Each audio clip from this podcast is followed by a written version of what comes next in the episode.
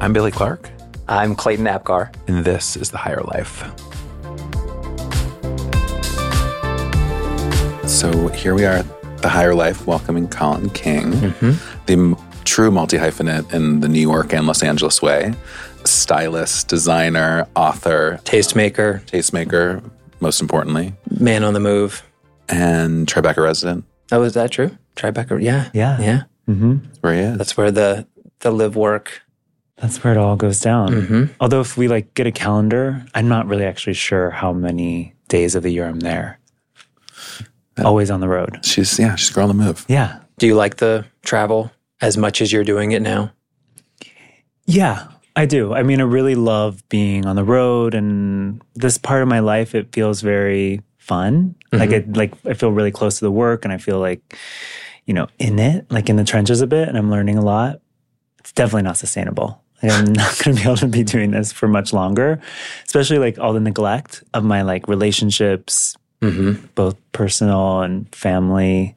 Yeah, I'm just, but I'm I'm really like, the jobs are good. So yeah. I'm, I'm saying no a lot, but I'm also loving the work. I mean, that's also great self-awareness to know that this works for this moment and something will have to shift, and then you'll figure out how and when to do that while yeah. still doing the work that you love doing.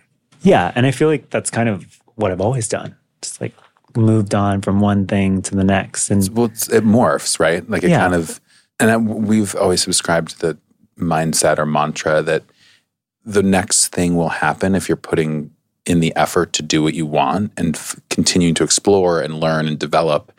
And this like master plan doesn't have to, ha- it doesn't unfold. It just kind of naturally progresses. I guess like in your own words, what would you say that you do? Like, you know, I we're, we're joking, like the multi-hyphenate, I hate when people say that, but I also so love the expression. Yeah. But seriously, what would you like tell somebody? Like, oh, I'm Colin, like this is my thing. You know, I'm trying to really narrow that in because I used to be so many things. But then it, it's funny because when I started doing just the one thing, like when I, I had like all these just in case files, like I just was like training, I was consulting on social media, I was designing, I was doing all these things. But then when I decided to just do one thing and see what happened, uh, like the whole world opened up. You know, it's like I signed an agent, and that was like, I'm just going to do this for a while and see where that takes me. Because for so long, I was a multi-hyphenate, just trying yeah. to do so many things. So I'm kind of, I've really condensed into stylist. Like, I really want to own that word, even though I think mm-hmm. it almost has like, I don't want to say a negative connotation, but it just, what does that mean? Is it a hairstylist, a fashion stylist? Like, what is a stylist? And it's truly one of those careers that's like self-proclaimed. Yeah. And and in the way that, it's amazing because the barriers to entry are low by virtue of if you're a creative person and want to get into it, it can be a it can be a craft, but to actually be successful and like n- have notoriety is like near impossible. Well, you have to get other people to want you to do that thing, right? Which and is I think, incredibly hard. Totally, and I think like you know the only references that we have are almost either like dead or. you know, old. Because mm-hmm. I think it's it is also like a very traditional, like there was almost a trajectory for normal stylists. They would style shoots or, and then they would go right into editorial. They would do like, they'd be the style director or they would be the, you know, editor in chief somewhere. Like they would just keep that editorial arm. And now that's kind of yeah, it feels like a twentieth century model. Totally. That, that in some ways you have reinvigorated in a new or a, adapted or made new. Yeah. And I, I mean, I think for so long I want, I just shied away from it. Like an old boss was like, do you want to be a stylist? And I'm like, no. Um, God, no. Yeah, what? Do that. Never. I'm, no, don't even, don't worry about it. Don't try and help me or anything. Because, you know, growing up in Ohio, it, that job didn't exist. I didn't know what a stylist was or or what they did. And it almost felt too trivial, too blanket, like, I don't know. Broad. It's a catch-all kind of. Yeah, a catch-all. Mm-hmm. But, you know, I've gotten so much feedback from like even social media of just like, wow, thank you for like not paving the way, but kind of, like you said, reinvigorating, reimagining, like giving kind of a whole new perspective on what a stylist can be. Because mm-hmm. I think it is when you really put in your ten thousand hours, when you really are on set and like in the trenches and schlepping and moving, and you do develop these really niche skills that are very um, attractive to brands, and you can really leverage them in, in interesting ways, like product design, art direction, mm-hmm. creative direction. And yeah, you're, you're able to like really see shoots and be a part of something way before the public even sees them. Mm-hmm. So you're already like on the trends, if that makes sense. You're yeah. helping define it. Yeah. And it's, I think the other thing too that's super interesting about the collaborative nature of a stylist, you're oftentimes working with other creative people's vision. And so it's, how do we take what somebody had, has put into the universe, and like they've started spinning something, but they don't quite know, but it's not finished yet, or it's not it's not exhibited properly. And so that intersection of like instilling your own creative process, but also helping edit someone else's, can be very complicated. But at the same time, you seem to have swooped in very adeptly to make creative people feel really comfortable that you're not stealing the limelight, you're not changing anything, you're edifying and like further honing it in a way that makes it that much more palatable and interesting and ultimately successful from a commercial perspective. Yeah, for sure. I mean, you know, I kind of approach every job the same, like, how can I help? You know, and I think I'm on set almost every day of the year. So there's a sense of like experience and calm that I can bring to a photo shoot that's like a lot of resources going into it. It's kind of high pressure. I think my experience and history as a dancer has really helped me navigate all of this, because mm-hmm. I've just really been able to kind of pick up on the nuances of working with creatives, um, both like choreographers and teachers, but also other dancers. And it really is a dance. And I'm, I really want to f- stay in my lane when I'm in a, one of these jobs. Because I think ultimately, like, there's people that really see the value in what I do. And then there's other people that are really threatened by it. I'm obviously a lot more interested in the people that see the value in it. And there's so many amazing designers that I work with and collaborate with, because, you know, ultimately the difference between a designer and a stylist is like, a designer is looking at how their client, their family is going to use a space, how they're going to live in it, and how it's going to like sustain and be durable over decades of use. I'm looking at it as like, how can we capture the spirit of the space? So it's like two different things. And, you know, I'm not sure, I don't need to like worry about the naysayers or the people that are threatened, but I'm not sure, um, yeah, I don't know what that kind of scope of thinking is that mm-hmm. I'm like there to like encroach. Because what I do is like very serious. Like, if you think about how we learn from design, it's all books. It's all photo photographs, you know? So it's really a documentation. These people get one chance to like really document their work. And I really take it seriously. And I'm really just a translator of like, how can we take this beautiful three D space and then translate it into two D? Because it looks so different with a camera. I mean, some of my favorite rooms don't ever quite translate to yeah. the picture. You have to be in in them yeah. to get that three-dimensional feeling. Yeah, so it's just an edit and a masterclass in composition mm-hmm. and just using and harnessing experience of like having done this so many times to really find the nuances and the spirit of the space and making sure that's like captured. The crazy part about working with all these designers and other creatives is a lot of times some of their work's never seen or never properly mm-hmm. documented, or they never get to finish a project, or a client moves on. And um, so I really... that is like, I love that aspect of my job, and especially that also the time frame is so short. Like, I can do anything for a week, can, anything. You get in and get out. I, exactly. I mean, these people that get into bed with each other for years, I'm just like, uh-huh. I mean, that brings up a whole nother like, yeah, exactly. That's the issues. Totally. Yeah. Um, I mean, that's for another podcast. um, yeah. Not ours. Totally. What's so fascinating, and you, sort of to tap on this, one of the things that we're so interested in exploring, not only through B C C M, but Little Book and obviously The Higher Life, is like how you got to where you are. And, you know, as our sort of first guest, you know, the background with Colin, and this is, it's been what, almost ten years I've known you. Yeah. Originally, I, did we first meet in L A, or was it here? L A. In L A. And it was your training days, you mm-hmm. know, at not only with Tracy, but then at Body by Simone. Mm-hmm. And then, you know, your transition to New York and the consort time, and watching you. I'll never forget when you came into our office on twenty-sixth street when you first moved to New York, and we're like, okay, like, I'm done with the social media thing. Like, I want to be in design, but like, I don't know if I want a job, but I need a job. And I was like, no, like, you're not like really employable in like a traditional sense. And I remember sitting across from you being like, let's look at the landscape and think about like, what do we actually want to do and what makes sense? Because I remember even like sharing kind of profiles with you, and it was like, they felt too cumbersome, mm-hmm. almost, like it was too limiting based on the sort of swath of things that you'd done to date. And you kind of knew from that, or at least I knew from that moment, having done this for the last nearly twenty years, so it was like, Colin's going to kind of like, he's going to consult and sort of like swoop around a little bit, and like it's going to land. But event- inevitably, you became your own entrepreneur. By right. virtue of you, like, you almost not had to, but like, it was the natural progression. Yeah. And I'm just, that, I find that so interesting when you meet creative people that you know mm-hmm. will apprentice or will work, you know, you work with some great people with Tom and like saw and learned. But from that moment when you walked in the door, it was like, okay, he's got his own, like, he will be like blazing his own path. So it was really cool to see that you, now that you're actually like, you're doing it. Did you feel like at that time, during that sort of transitional phase when you walked in to meet with Billy, did you feel like at a certain point you had to own, or as you as you wrote in so eloquently in the, the contribution to our book, make the leap by owning this new version of yourself as a stylist sort of internally, and then the work came? Or were you the last to actually embrace the fact that, oh, I'm now a stylist doing this work that, you know, I've been putting myself out there, and lo and behold, people have been asking me to do?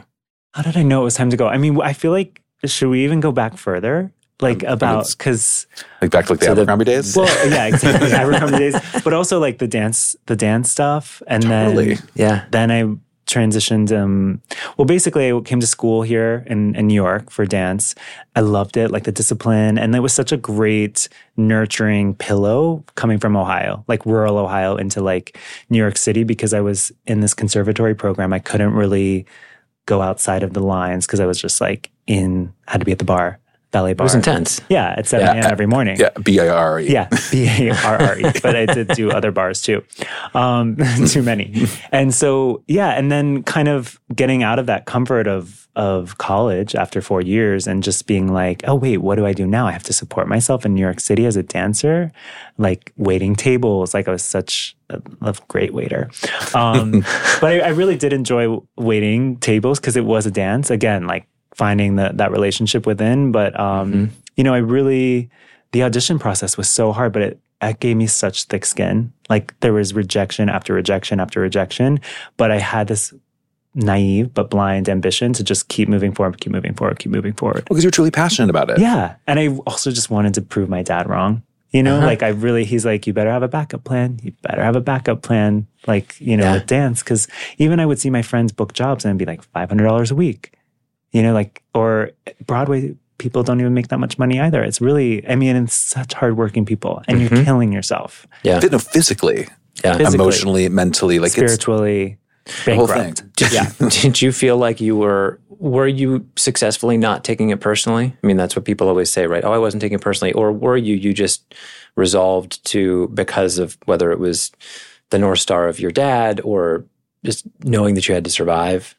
Yeah. I mean, I just really, I don't know if that's like the eternal optimist inside of me, but I just really was like, oh, the next one or the yeah. next one. And there was something just kind of pushing me forward. I'm not sure what that is. I think as a human being, you like have that or you don't. Like, I think, you know, there's people that like just a rejection comes, they go back for more, mm-hmm. you know, or there's someone who's like, okay, I got it. And they like kind of dip out. And I was just always back for the next one, the next one. What's the nature of being like a proper performer? Yeah. And I think that that transcends as far as like a skill or like a an attribute, to borrow from Little Book, like mm-hmm.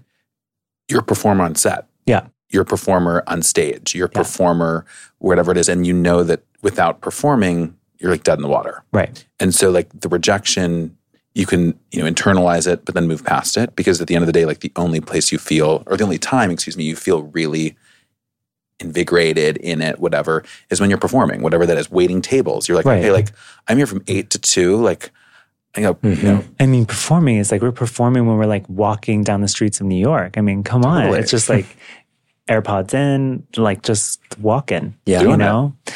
But yeah, and then like all, all of a sudden, like New York just was like, hmm, maybe it's New York. So I moved to L A and I had an agent out there. And again, just rejection after rejection, because in L A, they don't really have the classical opportunities that New York did. Mm-hmm. And I was like a classically trained dancer. So they're like, can you do a backflip? And I'm like, no, but I'll learn. And then, you know, it's like, what's your trick? They're like, you're six three. You're like, I will do a backflip. Oh, yeah, for sure. Um, I'm not a gymnast, but I'll figure it out. And yeah, and then my agent at the time was like, hey, so the dance thing seems to not really be working out. Do you, you should go to training. Like, that's just kind of the natural progression of people, is they just, they know how to use you their age, bodies. You age out of something too. Like, you get yeah, past like... At twenty-two. No, but I think like, you know, ultimately dance saved my life in so many ways, but do I think I was the best dancer or like, it, you know, I would look to people left and right of me who like ate, slept, breathed dance. And I was like, give it to him. Mm-hmm. Like, he really wants it. I could go home and kind of be like, oh, we'll see. We'll see about the next one. But do you know when you see something in someone that they like desperately want it? I didn't have that for yeah. dance. Maybe at one point you did, but then you got past right. it and you're like, cool, like it's no longer my thing. And I don't think we really know what the purpose is of each section of our life is. But I think for me, dance really got me out of Ohio. It gave me this like toolkit of amazing skills of just like being able to see something, then put it on my body, having like really strong image recall. Like, I mm-hmm. still use that stuff today. Mm-hmm. I mean, it very much feels additive, and you wouldn't be here without that era. Oh, no. Yeah, exactly.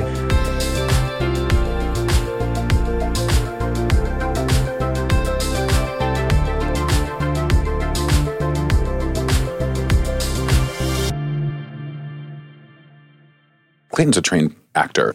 I'm not, clearly, a trained performer, but it's it's fascinating when you meet people that have done that for a passionate, whether it's a livelihood or a, like... And for a time, like it was a, an episode of life. That you yeah. guys, like, that was a chapter that you both, like, really honed in on and, like, have been, were so narrowly focused on something that, to your point, the rejection is insane. Like, the, if you run the numbers, yeah, it doesn't make sense to do it. No. But like, you don't think about that. You're rather like, oh, I, I can't not perform. Like, what else am I going to do? And I was like kind of elitist in a way where I was like, oh, I'm waiting on Broadway. Like they, they had to get the cruise ship offer or like the Vegas offer. And I'm like, no. But I saw people really take those jobs just to continue their craft, you know? And I think that's really important. And I was unwilling to do that. So mm-hmm. that was kind of a, a sign too. It's fascinating that you, to touch on that, one of the things I've always been impressed in your like career arc, Colin, is everything you worked on has been at like the absolute like sterling, like A level. Like, I'm not going to take something that I'm not going to not take Broadway. If I'm going to be a trainer, I'm going to work for Tracy Anderson. Right. And even in terms of your styling work, like you, and then obviously the products that you're developing now, it's at this level that is unwaveringly high taste and aspirational, but still like accessible by virtue of who you are. And I think that's such an interesting dichotomy that a lot of people, and I wouldn't even, elitist sounds negative or derogatory, but like, you know that like you have to be operating at the pinnacle. Otherwise it's just not something you want to do. Right. And I was curious as to like how, have you always felt that way? Yeah. And I think it's like, I mean, honestly, a lot of it's just this like grandiosity mixed with low self-esteem in a way. You know, like I was always so grandiose with my thinking. Like I was like, oh, I'm just shooting for for the sky. And if, I feel like if you shoot for the sky, you'll at least land on a like pretty high cloud. Right. You know, I was never, I w- never compromised. I was never just like taking low-hanging fruit. I was always trying to like get to the top. Yeah, and like a similar analogy, like shoot for the stars and land on the moon. Totally. It also sounds like, I mean, you used the phrase earlier, borrowed confidence, which I thought was just, it's it's a lovely phrase, and it feels like that sort of shooting for the stars combined with borrowed confidence seems like a really powerful combination in terms of you're continuing to build your career, even though you didn't know exactly where it was going and, and how you were going to get there. Those were very much the building blocks that allowed you to transition from dance and then transition to training. And then, as you said, I mean, when you were, when you were doing five, six things at the same time, all as a part of what was your job or jobs. Totally. Yeah. And I think like, also, I think people get so hung up on how things should be, or that there's like a, um, it's kind of like a ladder you have to climb mm-hmm. where I'm like, but there's like a side door, there's back door. There's like well, a couple break, windows. Break the window. Get in how you can. Yeah, for sure. Because like, you know, I always say like my lack of experience as a stylist was like my secret weapon. Because hmm. I didn't pick up like the bad habits of, shadowing someone or assisting someone. I had no idea how it worked at all. And I actually, it gave me a lot more creative ways to how I thought it should work. So I was like reaching out to ceramicists to pull things. I wasn't going, I didn't even know what a prop house was. I wasn't sure what a flower market was. So I was like snipping branches. People like say like, oh, you're such like a thoughtful minimalist. And it was really just like me not knowing what I was doing, mm-hmm. not having brought like truckloads of stuff. It was just like, well, um, I got these like tulip bodega flowers and I'm just going to put one in here and there. I only, spread it do- out. I only have a dozen. Totally. Yeah, I mean, the world is different than it used to be. You know, I think that you can really experiment with your own path and your own way. I was always waiting on that roadmap that like, here, here's how you do it, you know, and, yeah. and really that's like, you'll be waiting forever. It just, and it's, and there's no formula. Like everyone's like, oh, can you give me advice on how you got to where you are? And I'm just like, oh, it was long. How much time do you have? You know, and it, it, it's not, it's never going to be the same for any two people. It's um, circuitous. Yeah.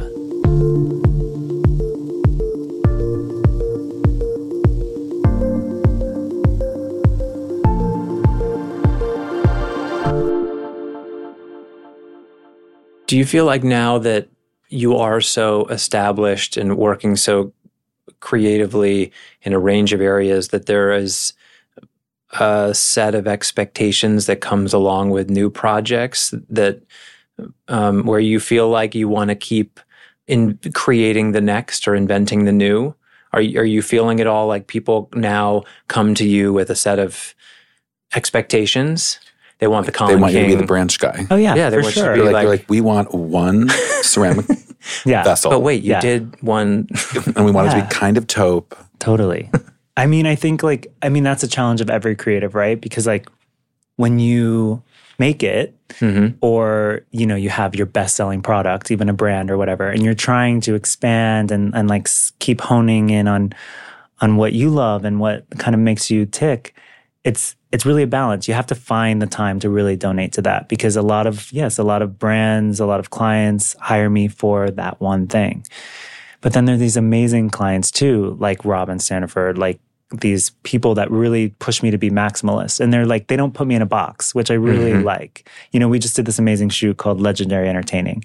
It was so maximalist. Like it was way, it was, there was no Dutch still life to be found. I was just going to say, I was mentioning like, it's kind of like, we're in Maastricht, like seventeen forty. It was like Elsa Peretti meets Halston on like a rough night, you know, like a mm-hmm. crazy night. And um, I really appreciate just the opportunity. And like, I'm so grateful that like, she's just sees in me that I, I can do many different things. It's not just one thing. I'm not just like the branch guy. Of course, like that's, I love that, but, and I, and I can do it, but I think there, that's just like one percent of me, you know, mm-hmm. there's so much, there's so much more, but you know, ultimately, again, it was that lack of experience. Like it was the foraging. It was kind of like making that work. So, you know, when I was doing my own place in Tribeca, it was really like interesting to try and find my own personal point of view and style. Cause I'm like, what is it? I don't even know.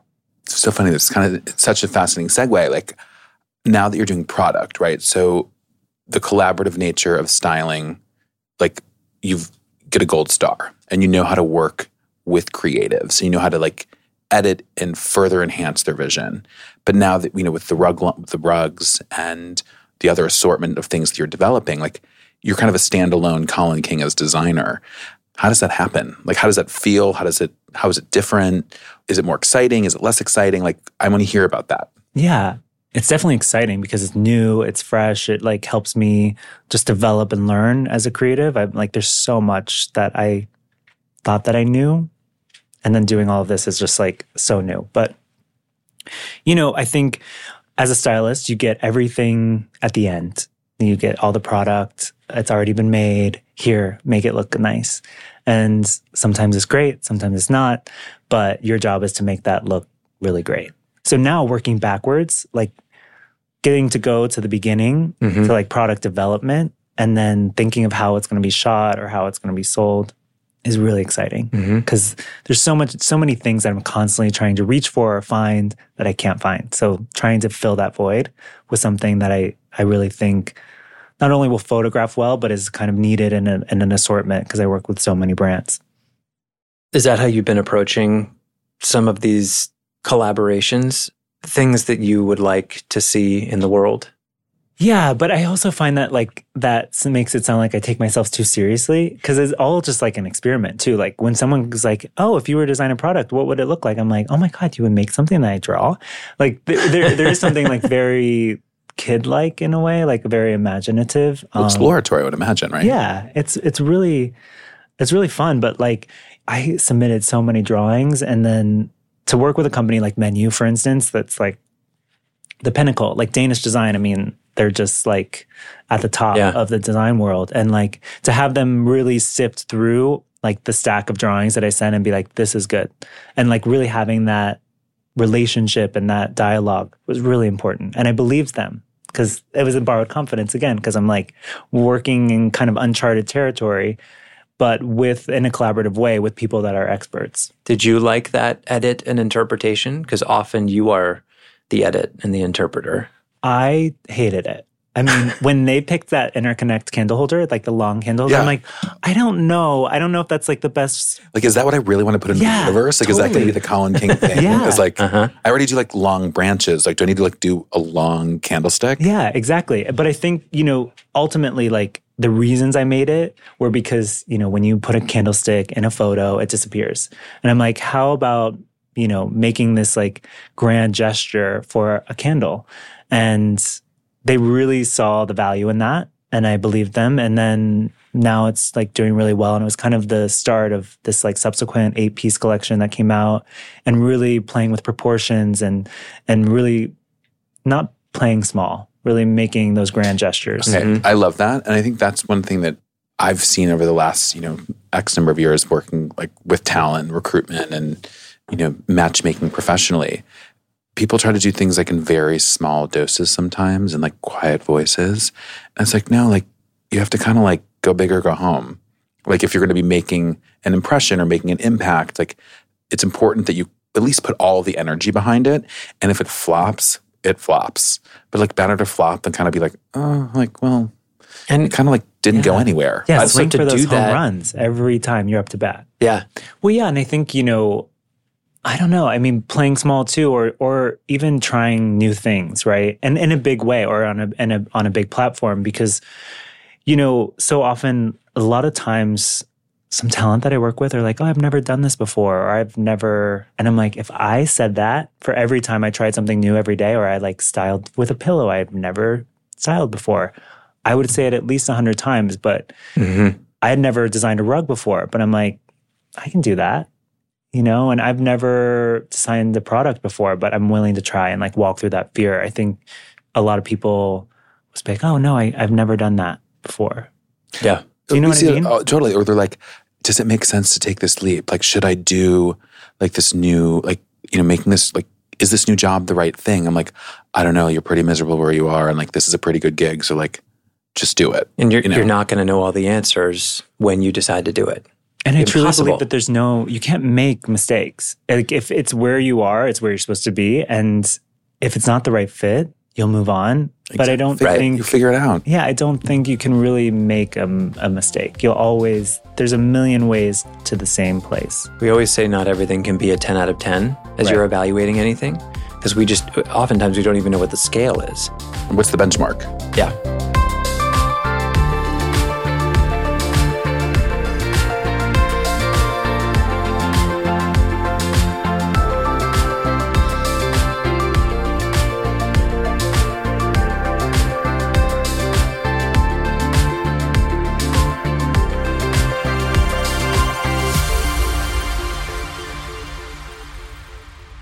I'm obsessed with the title of the new book, mm-hmm. Arranging Things. Like we're taught like never to use the word thing. And like the fact that you went with that is yeah. really, really pretty solid. How did the idea to publish a book come up? Like was that something you've thought about? Were you approached? Like walk us through how that unfolded. So I just have to say, like, read those cold emails and read those cold D Ms, because a literary agent, Carla Glasser, came to me and she was like, on an email, cold email, and it the subject was, "Are you writing a book?" And she's like, hi, I'm so-and-so. I think you should write a book.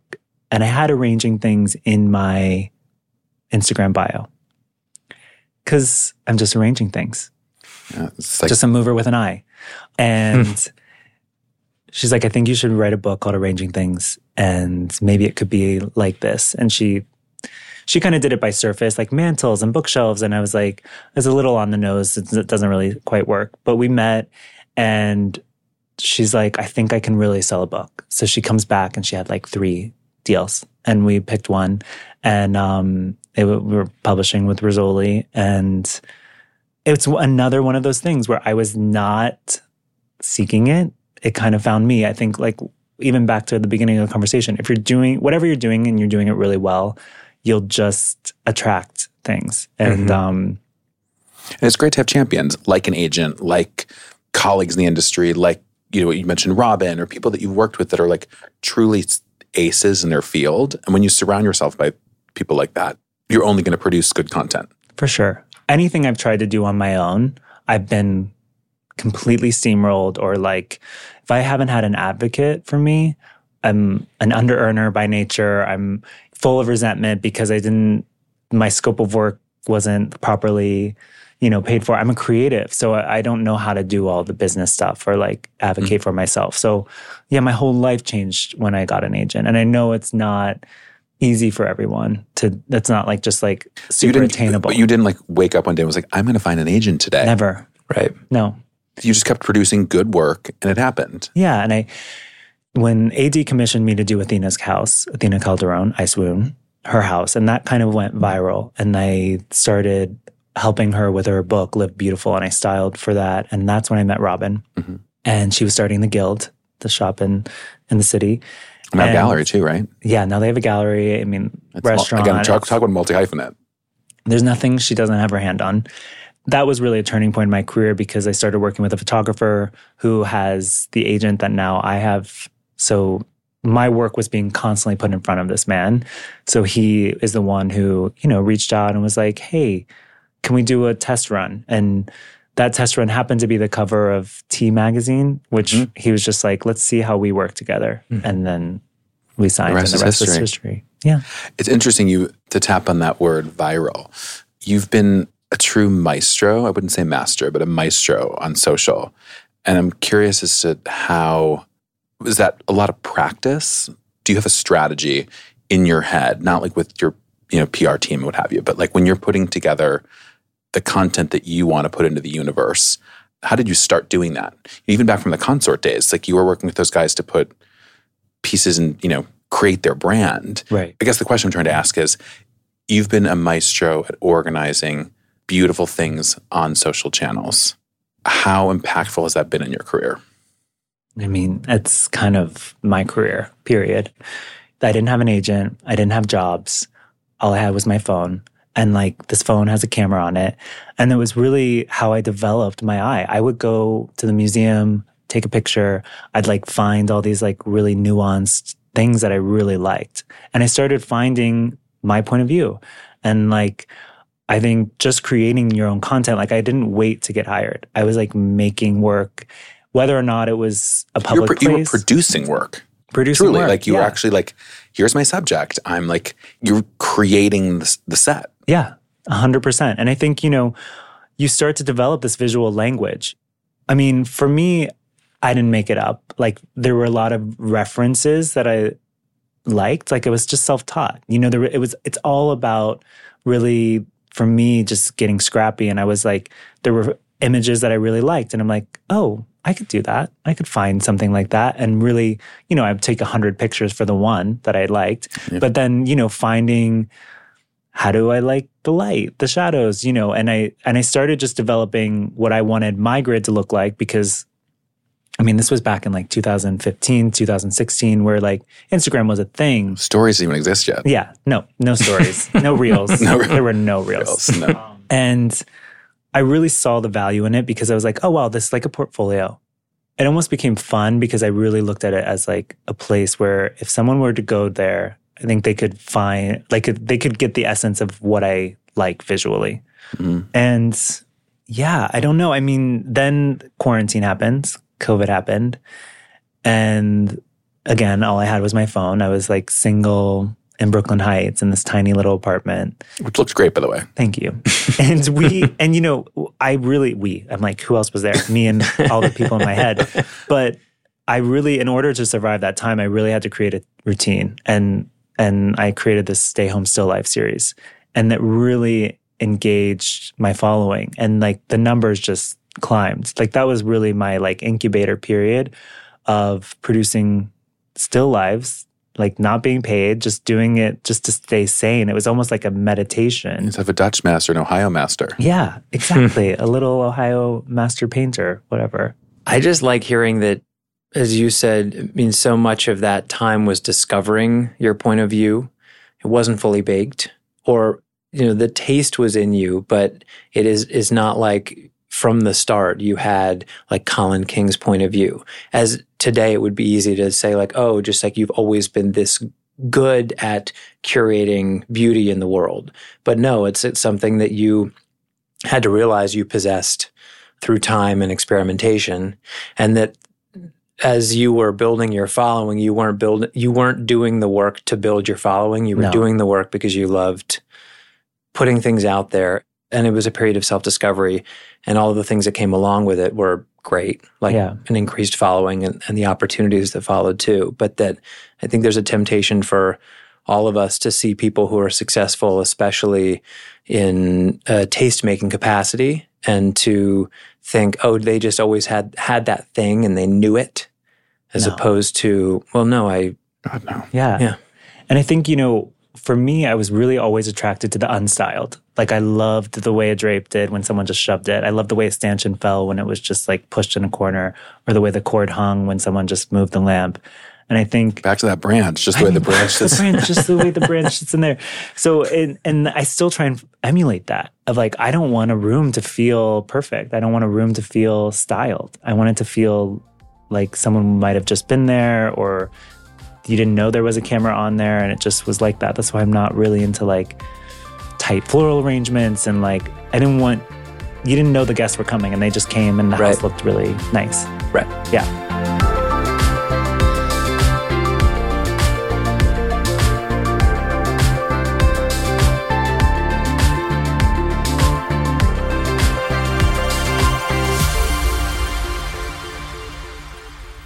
So what's one idea, concept, thing you're thinking about that you aren't doing yet?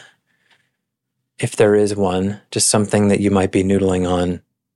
That you're willing to share. That you're willing, willing to, yes, to share. It's not a secret. um, yeah, I mean, it's funny because as an entrepreneur, business owner, there's always that idea of scale. Mm. How do I scale? And when you're yourself, your pro- the product, it's not easy, because I'm like, I'm. There's no way I can be on set. I was on set one hundred eighty days last year. Like, there's no way that's wow. like sustainable. But I'm, like I said, I'm so in love with the work. I know that if I try to scale, the further and further away I will get from the work. So, you know, there are ideas swirling in my head of how I can partner with designers in a more interesting way and earlier on. And like maybe there's, and I have a really great name for it, but I don't want to share it. But it, maybe there's a way we next can... Next episode. I mean, maybe there's a way we can partner where we can set aside time and budget to like have me come in at the end, and we can really collaborate that way mm-hmm. and be a part of the design experience and really build out a firm in that way. Because I think, you know, whether that means holding inventory or just coming in for blank, blank, blank, the, the name of the right. business I'm thinking. Right. Because... honestly, like a lot of designers love placing furniture, love building millwork, but they're not stylists. They don't accessorize. Mm-hmm. Like what's going on this? Or they're they're kind of tired. There's some fatigue at the end of a project, or, you know, they've gotten to the end of the budget. And if we could somehow carve it up, me coming at the end, having like a like those fresh eyes, everyone's happy, we shoot it, it's done. You know, and really yeah. having those more concrete relationships, I think, could be interesting. And I think like uh, arranging more things. Mm-hmm. Maybe.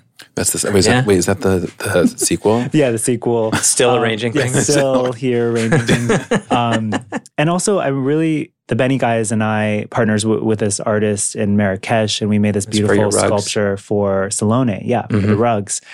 And I've done a few partnerships with Suzanne Demisch in her gallery, Tamish mm-hmm. Denat, and, and done some exhibition design. So I really would love to explore more experiential installations, exhibitions, like where people can really go and experience the work in three D rather than in a photo. And I think that's also too cool as well, is like the market for design and like, I mean, lifestyle for hackneyed cliches. It is like for people that might not be in like the trade community and the A and D world can understand, they might not be able to afford afford the sofa or the thing. But the styling component, I think, speaks to such a broad audience that mm-hmm. people can live after they've experienced, you know, the quarantines and what have you the last few years. If you're going to be home, like making your place look really special and making it feel inviting and welcoming and warm so that you could have the unplanned guests. Or if you're home alone just reading your book, like, wow, like my apartment feels really nice and I didn't have to spend mm-hmm. a lot of money to do it. Yeah. And so I love that you are, to me, like you're bridging this kind of gap where like not everyone can hire a designer. Right. Nor do they want to necessarily. But they can still live a well-curated, sophisticated, attractive, but those are even sound like loaded terms. Like they can feel at peace and at home and welcome in their own space. And that just feels really good. Something that'll make them feel, make us all feel happier. And is Can you come in like do my elevator do. pitch for the book? Because it's kind of like what the book is about. Because as a self-taught stylist, I have no process, or I think I have no process. And Sam Cochran really helped me distill a process, because something that feels so intuitive, I'm looking at a photo, and even if I don't have the things, right? I don't have that sofa, I don't have that table, I don't have that stool, and I sure as heck don't have that lamp, but I do have all of those things. And I think I could arrange it in a way that mm. felt cool and felt like this photo. And that's all I've been doing for years and years and years. Mm-hmm. It's just looking it's at compositions. It's the kid in Ohio coming out in you. Yeah, and just looking at compositions and it's, I'm not looking at the thing. I don't want that exact lamp because I know it's not going to work in my space. So encouraging people to still have their point of view. Yeah. But it's an arrangement. It's a composition of objects that feels good, that feels interesting and unique. Like, oh, they had that pile of books on the floor with a lamp on it. Like, I can do that. Mm-hmm. It doesn't have to be that. Those titles with that lamp. I think so many people see an image and they're like, wow, I really like that. But they don't know what they like about it. So the book really is a way of seeing and like looking past the intended use of an object. Or maybe you bought that table for that corner, but it looks better with that side chair. Maybe you want to paint it black and like because you mm-hmm. bought it and it was white and you're exactly. like, well, that didn't make any sense. Yeah. And I guess that's, I mean, and, and in that sense, they are all things that we can get creative with. I mean, look at that. We come back to the word thing. I mean, everyone's got a thing. They're all things. Mm-hmm. We could keep talking for hours. I feel like we need to. We can conclude on things. Conclude on things. Colin, this has been like really special. Really? Yeah. Yeah. It has been really special. It's been, I mean, I feel so honored and grateful to be your first guest. We were noodling on who have we truly like throughout like a career arc have we seen from like the early days. And it's been like ten years in the making to see you have achieved this level of success through like obviously hard work, perseverance, you know, all of those other adjectives, but also just like you've maintained a total sense of humbleness and like wanting to still show up tomorrow, like at six thirty on set with some branches is pretty special. Yeah. Yeah. And commendable. Should, thank you. So we should officially say that your book is Arranging Things with Sam Cochran, published by Rizzoli. It's coming out in March of twenty twenty-three. March fourteenth, pub date. Buy all the things at Menu. Yeah, everything Benny at Menu, Rugs. Menu, Benny Rugs. Probably when this comes out, there'll be a new collection of I Benny Rugs. Say, There's going to be mm-hmm. another one next year. Amazing. Yeah. He's a busy boy. Yeah, and more with Menu next year. That's exciting. Congratulations, well, thank you. Colin. Thanks so much. This was fun. Thanks for having me. Yeah. All right. Until next time. The Higher Life comes to you from Little Book Productions and is produced by Hanger Studios in New York. Our gratitude many times over to Rob Cairns, who composed our theme music, Julia Deutsch, who created our graphics, and the fantastic teams at Billy Clark Creative Management and Little Book Productions. Thanks for listening, and as always, onward.